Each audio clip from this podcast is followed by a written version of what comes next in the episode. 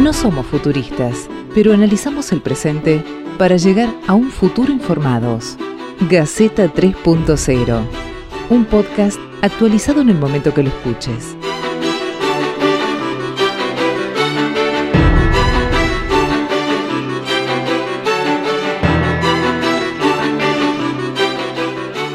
Bueno, bienvenidos a un nuevo capítulo, un nuevo episodio más de este podcast que dimos en llamar Gaceta 3.0, en el que nos juntamos un grupo de amigos, periodistas de, muchos lugares del país.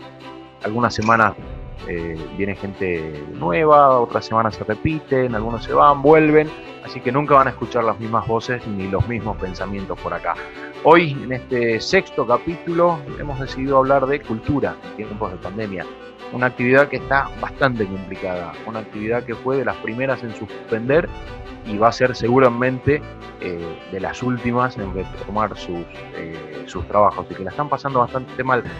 La cultura eh, en todos sus ámbitos, ¿no? el teatro, la música, las artes, las artes plásticas, los artesanos, todo lo que tiene que ver con el movimiento cultural en Argentina y en el mundo está bastante enredado y bastante complicado con la pandemia y vamos a ver eh, como siempre en este podcast, eh, tratar de ver qué está pasando y tratar de imaginar escenarios futuros para, bueno, a mí me gusta decirlo de esta forma, ¿no? Para cuando alguien baje la bandera y diga, hasta acá llegó la cuarentena, vuelvan todos a la normalidad o a la nueva normalidad y ver qué será todo eso. Como decíamos, la cultura la está pasando muy mal. El teatro está cerrado. Los músicos no pueden hacer dependen de plataformas virtuales. Están haciendo cada uno desde su lugarcito, aportando al entretenimiento, algunos haciendo eh, shows en vivo por eh, las redes sociales, eh, para no perder vigencia, quizás sin ganar un mango, pero a la vez viven de lo que hacen y lo que hacen está suspendido. Está con nosotros hoy Cristina Idiarte, ella es este, artista, productora, tiene una escuela de teatro para niños salteña. Eh, en realidad no sé si es salteña. Vive en Salta, pero no sé si es salteña. ¿Será salteña por adopción o salteña, salteña de nacimiento? Pero bueno, eh, vamos a ver a ver qué es lo que está pasando. Nos imaginemos juntos, los invito a que nos imaginemos juntos qué está pasando, qué va a pasar y los invito como siempre a que nos quedemos con más preguntas que respuestas.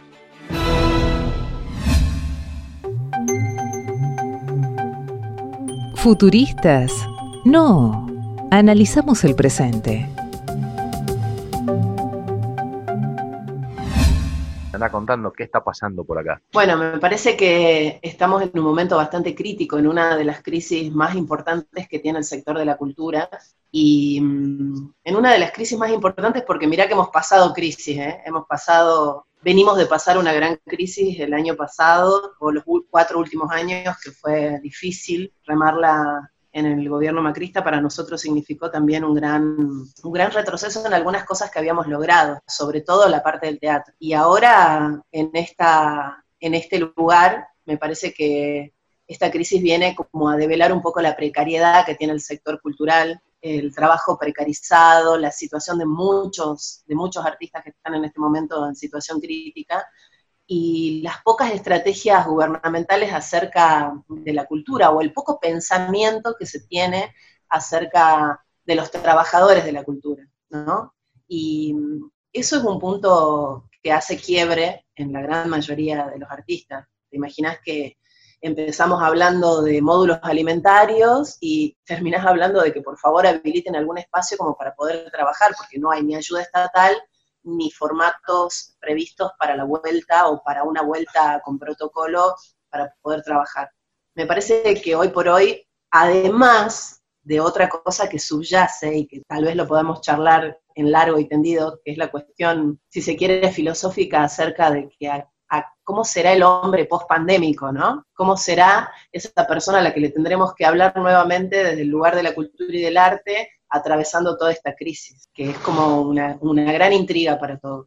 Ahora es como, es como muy loco, ¿no? Porque hay plataformas eh, como Teatrix, por ejemplo, en la que uno puede ver obras de teatro y, es como que se desvirtúa un poco. Digo, está bueno porque puedo ver una obra de teatro, pero lo veo como si fuera una película. Y cuando el teatro es, presencial, eh, les pasa a, otros, por ejemplo, eh, los artesanos, si, si no hay turismo no pueden vender absolutamente nada de lo que hacen, eh, no se están rodando películas, no se están rodando documentales, los músicos no pueden hacer, eh, no pueden hacer shows, y el problema es, bueno, ¿qué pasa después, no? Cuando la gente se acostumbre al barbijo, al distanciamiento, cómo van a volver las salas de teatro, qué medidas de seguridad van a tener las salas de teatro con las nuevas costumbres que la gente está, está empezando a adoptar eh, por lo menos a priori en cuanto a higiene, ¿no? Ya la gente está más acostumbrada al alcohol en gel, a lavarse las manos, ya mira raro al otro cuando, cuando lo tiene muy cerca. ¿Qué va a pasar, no? Eh, hacia adelante con esto. ¿Y qué está pasando en las provincias, no? Porque tenés, por un lado, eh, un gobierno nacional y, por otro lado, los gobiernos provinciales que también deberían o podrían atender a esta demanda que no es menor y, bueno, particularmente en Salta, que está muy ligado al turismo la cultura está muy ligada al turismo y por ahí podría haber algo, ¿no? No, sé, en, el resto de las provincias tenemos, acá estamos con Santiago del Estero, Buenos Aires y Jujuy, hoy, por ejemplo, y saber a ver qué, qué, anda pasando por esos lados. Tal cual.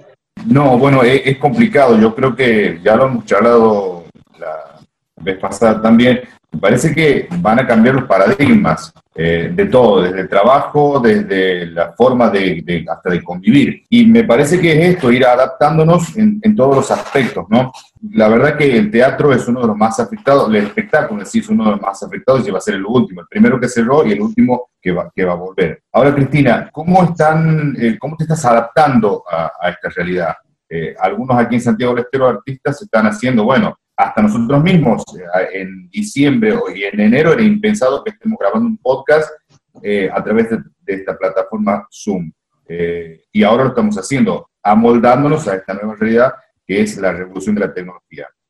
¿Cómo se están amoldando ustedes los artistas, Cristina? Mira, me parece que es una tarea bastante complicada, amoldarse sobre todo desde el teatro cuando uno concibe la presencialidad como una condición fundamental para el trabajo. Y mm, lo único que estamos tratando de hacer, o lo que hicimos las primeras semanas, fue no dejar eh, sueltos los contenidos, digamos, dejar que, haya contenidos todo el tiempo teatrales en las redes y en nuestros espacios, como para no perder esa llamita o, esa luz encendida que podíamos seguir teniendo. Ahora estamos planificando hacer radioteatros y, y volver de nuevo, de alguna forma, a estructurarnos como, como grupo de teatro, como pensadores de la cultura nueva que viene.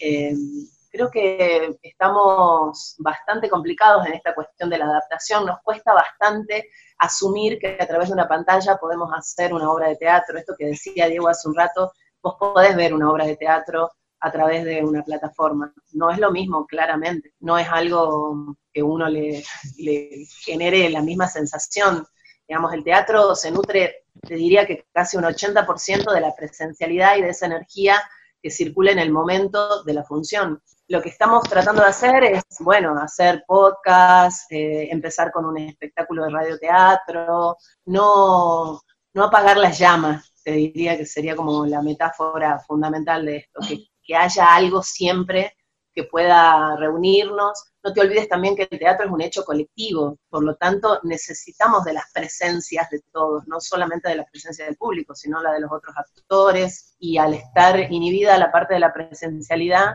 se hace como muy complicado. Creo que son las, ah. pocas herramientas que tenemos a mano como para ir eh, teniendo una esperanza que todo esto en algún momento tenga otro final, ¿no? Y que no sea siempre esta historia. ¿Cómo se hace para que, porque adaptarse a algo que estaban adaptados generaciones pasadas, digo, esto del radioteatro, pensar en volver a refuncionalizar viejas tendencias. Ahora, eh, ustedes es todo un trabajo, pero ustedes viven de un público y de hecho a la hora de vivir también viven de un ingreso económico. Digo, y esto no estamos hablando de que ustedes en dos días, tres, o a partir de estas nuevas adaptaciones que el gobierno nacional dispone, eh, ustedes van a lograr, eh, a ver, superar todo lo que ha pasado en estos últimos 70 días. No, claramente, claramente. La, la, peor crisis es la económica. Y además también le sumaría a eso la crisis creativa. Digo, no todos hemos dispuesto nuestra cabeza, porque el otro día hablaba con alguien y le decía que es muy difícil pensar creativamente cuando uno está con hambre. Y claramente es una situación muy terminal. y, está muy presionado todo, ¿no? Esta cosa de volver, bueno, nos volquemos a las redes, pero ¿cómo y de qué forma? ¿Y bajo qué plataforma? ¿Y qué haríamos? Bueno, hacemos radioteatro, ¿y cómo paga la gente? ¿Y la gorra virtual vale? Y sirve y sería algo que nosotros podríamos seguir sosteniendo, son como preguntas que, que las dejo en la nebulosa. Eh, hoy por hoy te diría que lo único que estamos tratando de hacer es no perder el foco creativo y tratar de encontrarnos por lo menos en un proyecto que nos una y que nos devuelva el sentido de lo colectivo. Y, ir pensando a ver de qué forma creativamente podríamos lograr una retribución económica. Esto sería mucho más fácil si tuviéramos un apoyo del Estado, claramente, porque no tenemos ni un apoyo económico ni la posibilidad de trabajar. Entonces es como, ahí hay un gran hueco que devela, primero, lo que les decía, la precariedad del sector y segundo, la falta de políticas culturales claras sobre, sobre el trabajo cultural.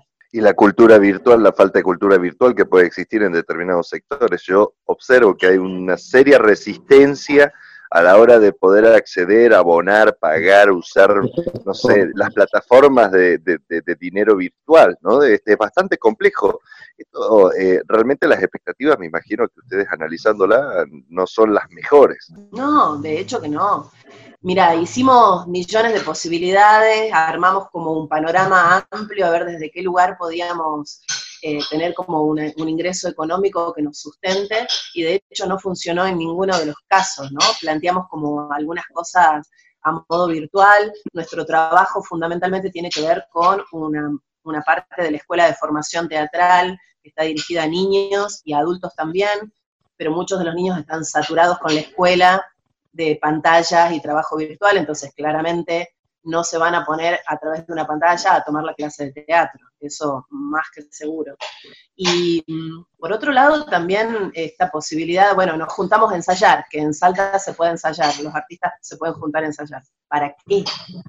¿Para qué? ¿Cuándo? ¿De qué manera? ¿Cómo sería?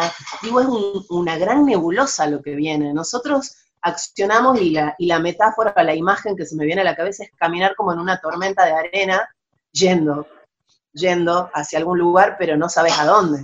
Difícil, ¿no? Acá en Jujuy hubo algunos avances en algunas cuestiones que tienen que ver con, por ejemplo, las escuelas artísticas esta semana vuelven a poder dar clases, pero con muchas limitaciones que tienen que ver con eh, la edad es a partir de los 16 años y, por ejemplo, conozco profesoras que enseñaban a niños de 6 a 12 años y todavía no tienen la posibilidad de volver a lo presencial y tienen que adaptarse a lo virtual, a los que no todos siguen. Es cierto que fue todo el colectivo artístico de empezar a pensar los protocolos antes de que se levanten las restricciones, por ejemplo, en en restaurantes, como se habilitaron, en algunos restaurantes permiten que haya un recital de un conjunto de hasta tres músicos. Este, pero bueno, estuvo esta posibilidad de que el colectivo y estuvo muy en contacto con las autoridades y se pudo gestionar algo eh, y al mismo tiempo trabajaron mucho en forma de cooperativa, por ejemplo, juntarse para comprar eh, alimentos de forma mayorista y distribuir para bajar costos y sí un reclamo muy fuerte que por suerte salió favorable que es el pago de los expedientes de actuaciones del 2019 y de antes incluso que por ahí en la burocracia no se pagaban. Entonces, bueno, acá se pudo conseguir esto, pero es difícil porque no cubre a todos, va a haber un montón de beneficios, pero para esos beneficios tienen que estar por lo menos inscritos como monotributistas y no todos están, y el ANSES no, atiende todavía, entonces hay, hay, como muchas limitaciones, ¿no? Por esto del monotributo social. Pero lo bueno, lo positivo que yo vi acá es que el colectivo de artistas tuvo como alguna autoconvocatoria y pudieron este, ir salvando algunas cuestiones, eh, por lo menos para estar preparados cuando se vayan levantando algunas restricciones, que no, no son todas todavía, pero faltan. Eso está bueno, lo que pasa es que los colectivos dependen de este ida y vuelta o de este feedback que hay que tener con los gobiernos o con los estados para poder tener como una escucha y el estado atender a ese sector como un sector productivo también a, nivel cultural. Lo que yo veo en Salta es que ese diálogo no existe, que ese diálogo en esta nueva gestión es como tomado desde un lugar bastante, mm, quiero ocupar una palabra que no sea muy hiriente, pero me parece que en Salta la cultura está tomada desde un lugar bastante liviano, bastante ñoño, eh, sin profundizar desde qué lugar los trabajadores de la cultura formamos parte también de la estructura económica de este lugar, ¿no? Le damos trabajo al vestuarista, al maquillador, al tipo que hace la escenografía, al público de comprar mm, entrada, al boletero, mm. al técnico, a los teatros, mm, todas esas cosas también estaría bueno que, en algún momento alguien se pueda sentar y atender a eso. Eso no está sucediendo acá, no hay un diálogo certero con conocimiento y con un, marcado interés sobre la cultura. Claramente hay un conocimiento bastante de reta de la cultura.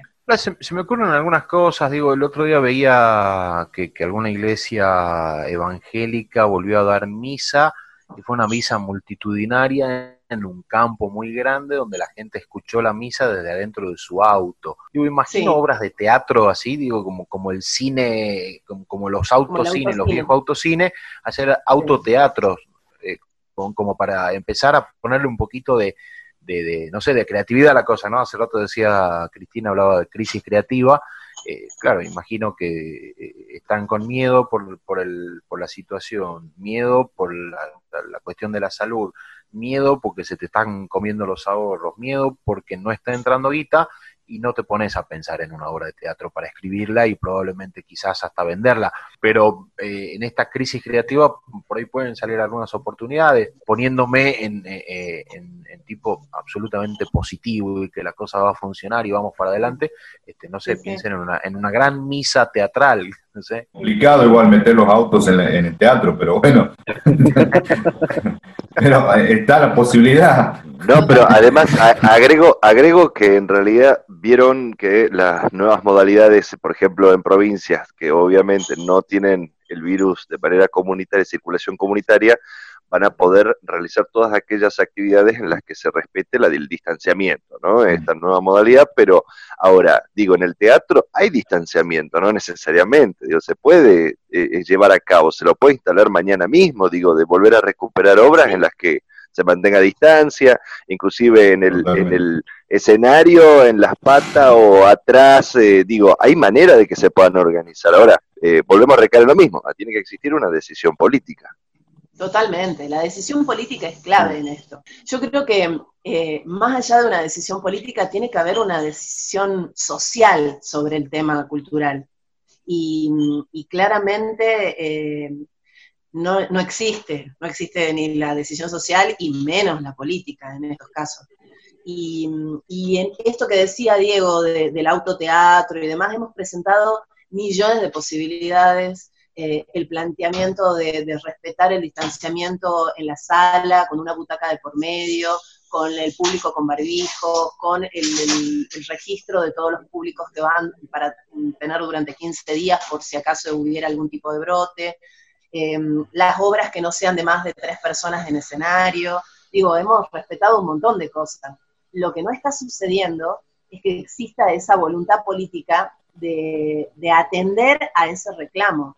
Y eso es lo más doloroso de toda esta cuestión, porque em, nos quedamos como en el medio de una historia donde los gastronómicos sí pueden habilitar eh, sus espacios, y claramente lo hemos visto todos en Salta, digamos, los lugares que están llenos de gente y, con distintos lugares, con trabajos, sí, acerca del protocolo, y también habilitaron el fútbol 5, mayor contacto que el fútbol, no sé, no conozco, eh, pero sin embargo no se habilitan los espacios culturales.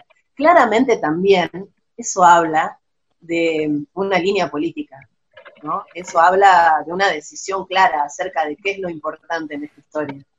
Y bueno, claramente no somos importantes. El negativista total y absoluto. Ponele que habiliten los espectáculos culturales. A ver, yo te habilito los espectáculos culturales.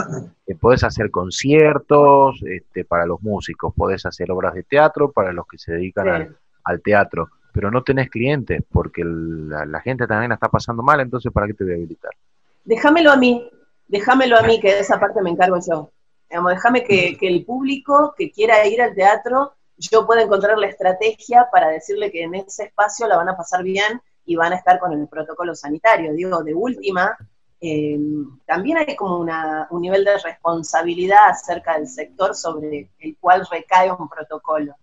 de última, la decisión siempre la tiene el público, claramente y tal vez nos tengamos que bancar un tiempo hasta que esto se acomode o hasta que la gente pueda pensar que es un lugar eh, donde no, no va a pasar nada, pero nada, por lo menos dejarnos una partecita como para que podamos trabajar. O sea, ustedes pueden hacer, ustedes pueden hacer superar el, temor, el miedo, la paranoia e inclusive incentivar a, invertir en el, en el teatro como un modo de, distracción, supongo. Digo, tienen esa capacidad de entretener. No lo sé, déjennos la posibilidad de hacerlo, ¿no? Está bueno, no hay mejor, no hay peor gestión que la que no se hace, digo, está bueno, déjennos la posibilidad de que nosotros, mediante los medios que tengamos, podamos brindarle a la gente la seguridad de que ir a una sala no va a ser una complicación y que ir a, tomar clases de teatro no va a ser un dolor de mate. Esas cosas son como las puntuales y estaría bueno que, que por lo menos se pueda dar la posibilidad.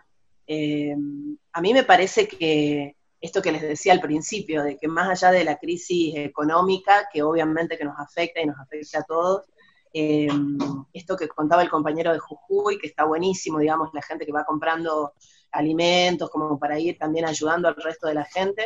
Hay distintos niveles también de necesidad dentro del palo artístico. Hay gente que no está comiendo y que para ellos los módulos alimentarios vienen muy bien, eh, qué sé yo, hay gente que tiene otra posibilidad de, sustento y que lo único que quiere es trabajar y hay otra gente que la verdad no lo necesita.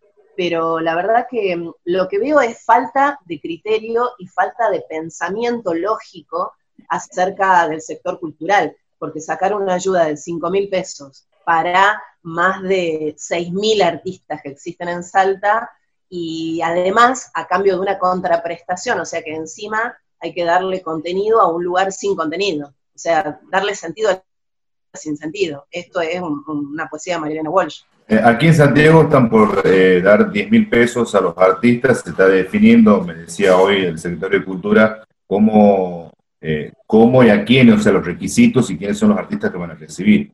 calculo que van a ser los que más están complicados en, la, en materia económica porque como decía Cristina, hay algunos que realmente están necesitando, como en todos los sectores, ¿no? Habilitaron taxis y radiotaxis aquí, algunos fueron inscribiéndose aquí en, una página que se llama Circulando, Circulando Santiago Estero, y bueno, como decías vos, les han dado esa posibilidad a algunos que puedan trabajar con todos los protocolos, en fin.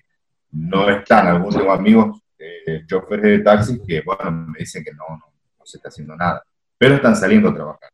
Así que, eh, bueno, ahora se está definiendo cómo va a ser la modalidad y a quiénes van a entregar los, esta ayuda, este aporte económico de 10 mil pesos. Sí, hay como posibilidades interesantes que sería buenísimo hablarlas, digamos, la posibilidad de que los artistas que realmente han sido suspendidos, yo hablo desde mi lugar, eh, yo estrené una obra y me estaba subiendo a la combi de gira y bajamos la escenografía porque nos pararon la gira en el momento en que se decretó la cuarentena, digo.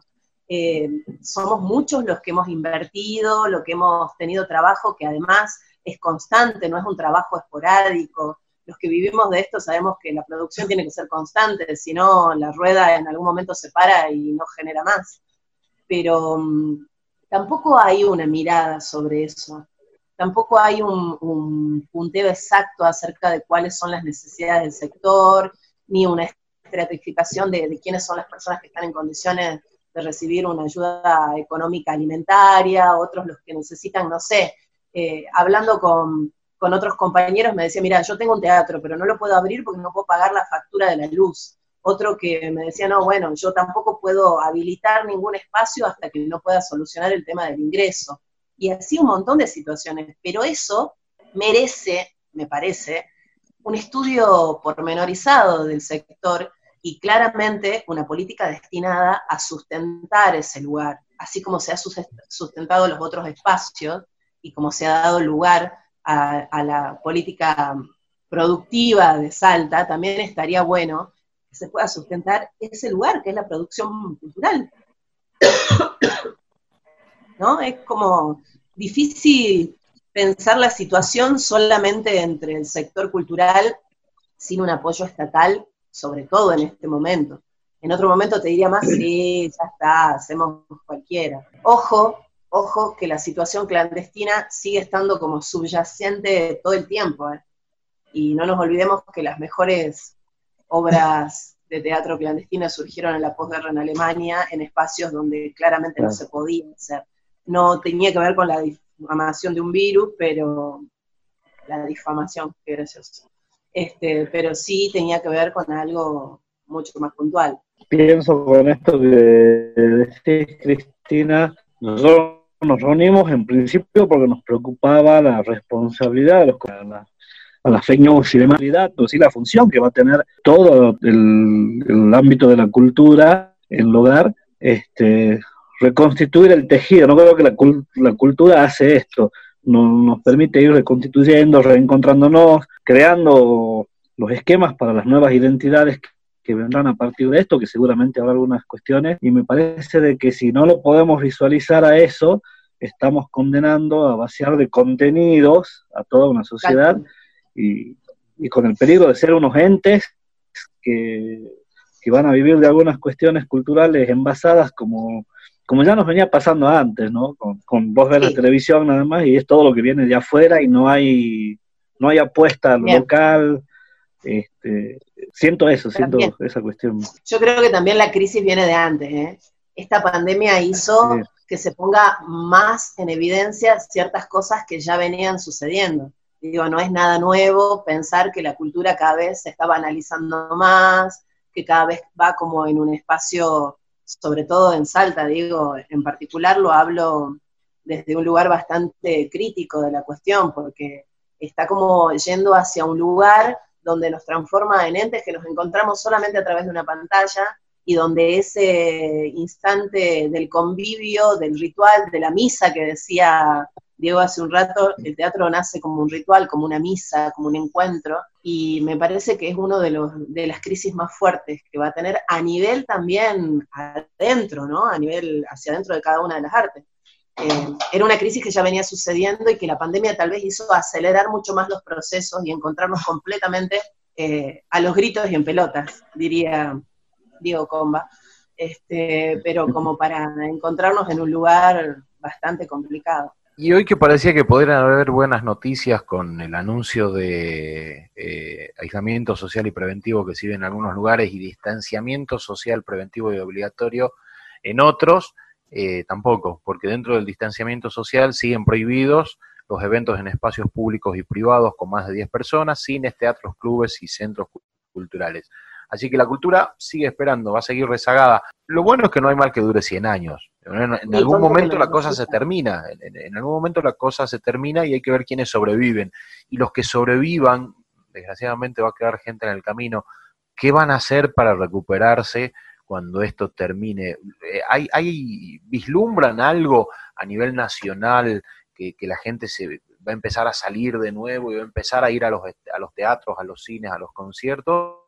Eh, hay, hay, algo de eso, digo, porque yo más que alguna una que otra encuesta dando vuelta, no hay mucha, no hay mucha información. Yo no sé si la gente está muy dispuesta a, superar rápido el miedo y, vamos a motorarnos a los teatros y, a esos lugares. Ahí lo veo medio, medio complicado. Digo, veo medio complicado el, quienes sobrevivan y veo medio complicado que los sobrevivientes puedan remontar rápido esto, ¿no? No, tal cual. Claramente el miedo es paralizante en todos los sentidos pero me parece que empezar por lo menos habilitando espacios abiertos, eh, la posibilidad de tener, no sé, un show al aire libre, en Salta tenemos espacios como la usina cultural, que es un espacio nuevo, que tiene como amplios espacios para poder trabajar, empezar de a poco. Eh, nadie sabe cómo va a ser, nadie tiene una idea ni una certeza de nada, es lo que te decía, la metáfora de ir caminando en una tormenta de, arena es lo que nos pasa hoy por hoy, tratando de llevar una vela encendida encima. Entonces es como difícil poder pensar cómo sería. Sí creo que, mm, que como siempre el, arte y la cultura tiene ciertos elementos que van más allá del entendimiento convencional y que pueden llegar a, a transformar de alguna manera ese miedo en algo más potente. Eh, lo, quiero, quiero creerlo y me lo digo a mí misma también para, poder reafirmarlo. quiero creer que desde la cultura también tenemos como una forma de, trabajo que es mucho más eh, contundente y más reflexiva, que ayuda un poco a que la gente transforme emociones, o sea que quisiera creer que eso va a existir y que vamos a hablar a ese mismo hombre que estaba, no sé, cuatro meses antes, ¿no? Eso es otra historia. Ahora es innegable el tremendo aporte que está haciendo la cultura en este tiempo hablando de miedo, ¿no? Eh, lo decía, los músicos dando este, conciertos de, onda en el living de su casa, eh, artistas eh, leyendo poesía, haciéndose espacios a pesar de, para darle una mano a la gente a sobrellevar la angustia del encierro, la angustia de la incertidumbre. yo creo que este, este aporte que está haciendo la cultura hoy, a pesar de lo que le cuesta, eh, va a ser lo que le posibilite o lo que le dé a la cultura poder este, reinventarse un poquitito más rápido.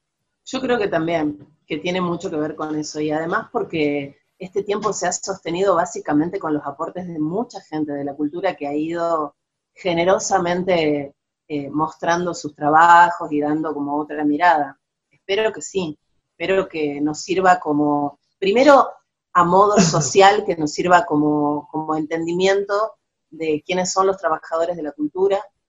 Después a modo interno también de cada una de las artes, empezar a plantearse eh, esta cosa de, poder empoderar el trabajo de cada uno desde un lugar diferente. Y claramente yo todos los días que me despierto lo pienso y digo, bueno, nada, hoy vamos a hacer tal cosa, como pequeñas cositas que, podemos ir para sostener esa, esa famosa llama que en el teatro siempre decimos que hay que dejar una luz prendida, ¿viste? Para que no se apague nunca la cuestión. Bueno, la luz prendida la, la prendemos todos los días, ¿eh? A veces se apaga, pero la prendemos todos los días de alguna forma, con retribución económica, sin retribución económica. Y claramente lo que pedimos es eh, ese sustento también del otro lado. Hay una pantalla atrás, bueno, habrá una pantalla, pero que la gente del otro lado pueda entender de qué se trata cuando hablamos de esto. Espero que sea así, la verdad que yo espero que sea así y me parece que reinventarse siempre viene bien. Estaría bueno que reinventarse sea en condiciones mucho mejores de las que tuvimos hasta ahora. Está claro que hay una crisis económica que es una realidad, que nos está golpeando a todos. Hoy quizás eh, en este podcast estamos hablando particularmente de la cultura, que me parece que, que es un tema o un espacio que escuché poco que hayan hablado de esto. La realidad es que también entiendo que la cultura tiene muy pocas salidas hacia, hacia el momento de poder monetizar de alguna otra manera su trabajo. Esto me parece que también es una realidad, porque en este podcast hablamos de ciberdelito y la gente no tiene mucho miedo en cuanto a dónde poner su tarjeta de crédito, cómo pagar, no conoce lo que es mercado pago. Es muy complejo monetizar y, en, y cuando logran monetizar, claramente están obligados a cobrar menos porque lamentablemente no pueden dar el 100% porque ni siquiera se puede generar, o es muy difícil desde mi punto de vista generar el clima que se puede dar en, un público, en, una sala cerrada y demás. De hecho, me ha pasado que vi mm, algunas personas que se hacen monólogos y demás, y por hacer su show a través de páginas web han recibido fuertes críticas, lo cual están trabajando, o sea, necesitan también comer. Ahí se me viene a la cabeza algo que mencionaba Diego hace un rato, que en San Luis es donde se dio el autocirco, en una playa de estacionamiento, pero tampoco pudieron monetizar eso, porque lo hicieron más por dar las gracias, porque quedaron varados en San Luis y, dar las gracias a la gente que vivía ahí que por otra cosa. Y la pregunta creo que, viene en cuanto, me, me, encantó el cómo definiste en el comienzo el hombre post pandémico. Eh, creo que esa es la gran pregunta que desde este espacio siempre nos queremos hacer. Yo siempre pienso en que eh, quizás esta pandemia nos empuja hacia un mundo 3.0 que tarde o temprano iba a llegar, las tendencias tecnológicas tarde o temprano sí iban a ganar un lugar, que creo que bueno, las tendencias tecnológicas también hacen que nosotros hoy, en este horario, en este día, podamos estar eh, grabando este podcast. Y claro. de otra manera hubiese sido imposible e impensado. Pero la pregunta es, ¿cuál es el futuro del teatro? ¿Cuál es el futuro de la cultura en general? pensando en este mundo 3.0 que se viene. Me parece que es lo que más me viene resonando, más allá de que, como decía Diego, no hay mal que dure 100 años, entonces yo calculo que desde lo económico en algún momento vamos a poder solventar, somos Argentina, pero la pregunta es, ¿cuál es el futuro del teatro? ¿Vos qué futuro ves? Mira, yo creo que tomando la frase de Diego, que no hay mal que dure 100 años, ni tonto que lo resista, le agregaría, este, hay como una cuestión puntual que tiene que ver con que el teatro va a empezar a, mutar claramente y mm, no sé cómo será el futuro, no lo, no lo he avisorado todavía, pero quisiera creer que es un, un lugar donde se puede seguir desarrollando la presencialidad sin perder, sin perder ese contacto vivo, ¿no? Porque si solamente hablamos de mm, esta cultura 3.0 desde un lugar de una pantalla, claramente el teatro está destinado a morir, porque el lenguaje en sí y la esencia del lenguaje teatral no tiene que ver con eh, una pantalla, tiene que ver con esta presencialidad y la, presencialidad energética de la gente. Quisiera creer que va a suceder algo que nos va a modificar claramente en cuanto al lenguaje teatral en sí, también para adentro. Tal vez tengamos que incluir otro tipo de estructuras, otro tipo de, no sé, de roles, no lo sé. No, no lo puedo avisar claramente. Es como un futuro que ni sabemos, ni a dónde, ni a quién, ni cómo, ni en qué lenguaje. Que va a bueno, pero el, el futuro del futuro seguramente va a ser el momento en el que ustedes vuelvan a hacer teatro y digan vamos a hacer teatro vintage y sea con público presente, claro, porque todo vuelve, tarde o temprano todo termina volviendo. Después dirán, bueno, teatro, vintage eh, con público, ¿no? Y, en una sala eh, repleta o completa, pero es verdad esto de ir adecuando. Y obviamente esto de decir, ustedes pueden avanzar, pero el público también, y la esencia es verdad de los que consumimos teatro, es verdad, es una cosa de tener que estar ahí porque es otra cosa, no es lo mismo que estar y es como eh, se, planteó en el principio de este podcast, esta cuestión de, a ver, no es lo mismo ver teatro en, un, en un escenario, con un escenario, con un elenco, que el costadito pispiaje a oscuras y mirás cómo laburan también, porque forma parte del show, a tener que verlo en la pantalla de tu casa. Eh, digo, para eso ve una peli. Claro, y además eso pasa, que el lenguaje es como completamente diferente. Yo siempre le digo a la gente, ¿para qué van a ver teatro por internet? Ver una película, que el cine lo hace mejor, que la televisión lo hace mejor, digamos. Si no se ve algo muy pobre, como bastante precario, ¿viste? Que no, que no tiene mucho sentido. ¿Y por qué si en vez de pensar que va a morir el teatro, no, pensamos en reinventar? Decíamos o pensábamos que iba a morir la radio. Qué lindo que es la radio. Y hoy estamos grabando podcast. Eh, no, para mí que no va a morir, sino va a ser distinto. O sea, es diferente.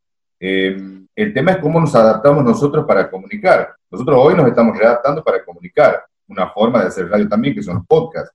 Pero, ¿cómo te ves vos eh, si, poner en un hipotético caso de que no haya por un tiempo largo teatro con gente? ¿Cómo te ves vos en ese ámbito tratando de transmitir a través de la pantalla? Mira, lo estamos haciendo en este momento, estamos intentando recrear nuevamente esos espacios de encuentro radial. Me gustaría más pensar en la radio que en una cuestión visual, porque la característica del lenguaje teatral tiene que ver con esa presencialidad. Pero al no tenerla, podemos trabajar tal vez esa presencialidad radial que existía hace mucho tiempo, y empezar a trabajar con radioteatros y cuando se habiliten, tal vez mostrar el proceso de esos radioteatros, Ahora, por ejemplo, nosotros estamos trabajando en radioteatros de los antiguos, de los viejos, te hablo de Nazareno Cruz y el Lobo, Bienvenido León de Francia, todas esas obras de radioteatro emblemáticas, y también trabajarlas con un sentido vintage, diría Fernando, que es hacer los foles en vivo, ¿no? Y, investigar sobre cómo eran los foles en vivo en ese momento, poder plantearlos en, en un espacio de creación y tal vez esto nos sirve de registro para saber qué es lo que se tiene que hacer en algún momento. Me parece que hasta ahí llega mi proyección futura. Sí creo que está buenísimo empezar a pensar cómo será el lenguaje de este hombre pospandémico, ¿no? Y, si realmente le interesará empezar a, la presencialidad o le interesará más continuar con esta línea virtual que se viene haciendo. Eso también es un dato importante. Yo lo único que pensaba era, pensaba en la función del arte y esto que hablaba antes, y yo creo y tengo la esperanza de que así como después de la dictadura, eh, la cultura y el arte tuvo mucho que ver,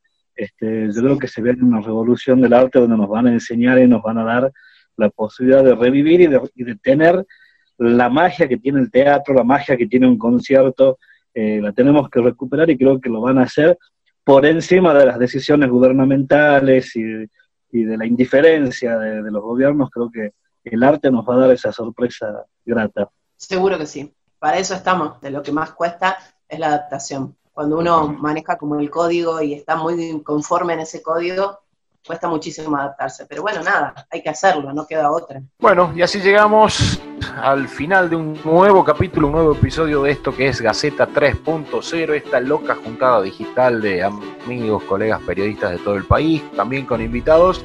Y hoy hablamos, como ya habrán escuchado, de cultura, el problemón que tienen y el problemón que tienen ahora y el problema que tienen para ver qué va a pasar después. El hombre post-pandémico, decía nuestra invitada Cristina Diarte. Y cerramos hoy con la presencia de Fernando Primero Climen desde Salta, Rafael Guzmán desde Santiago del Estero, Pedro Sato desde Jujuy, Beto Sánchez desde Buenos Aires, Diego Comba quienes habla desde Salta y les repito nuestra invitada de hoy Cristina Iriarte. Los esperamos la próxima semana con el séptimo episodio. ¿Quiénes estarán? No tengo idea. ¿Qué tema trataremos? Será una sorpresa. Espero que les haya gustado, que se hayan ido con más preguntas que respuestas, porque así nos vamos nosotros y así nos gusta que sea.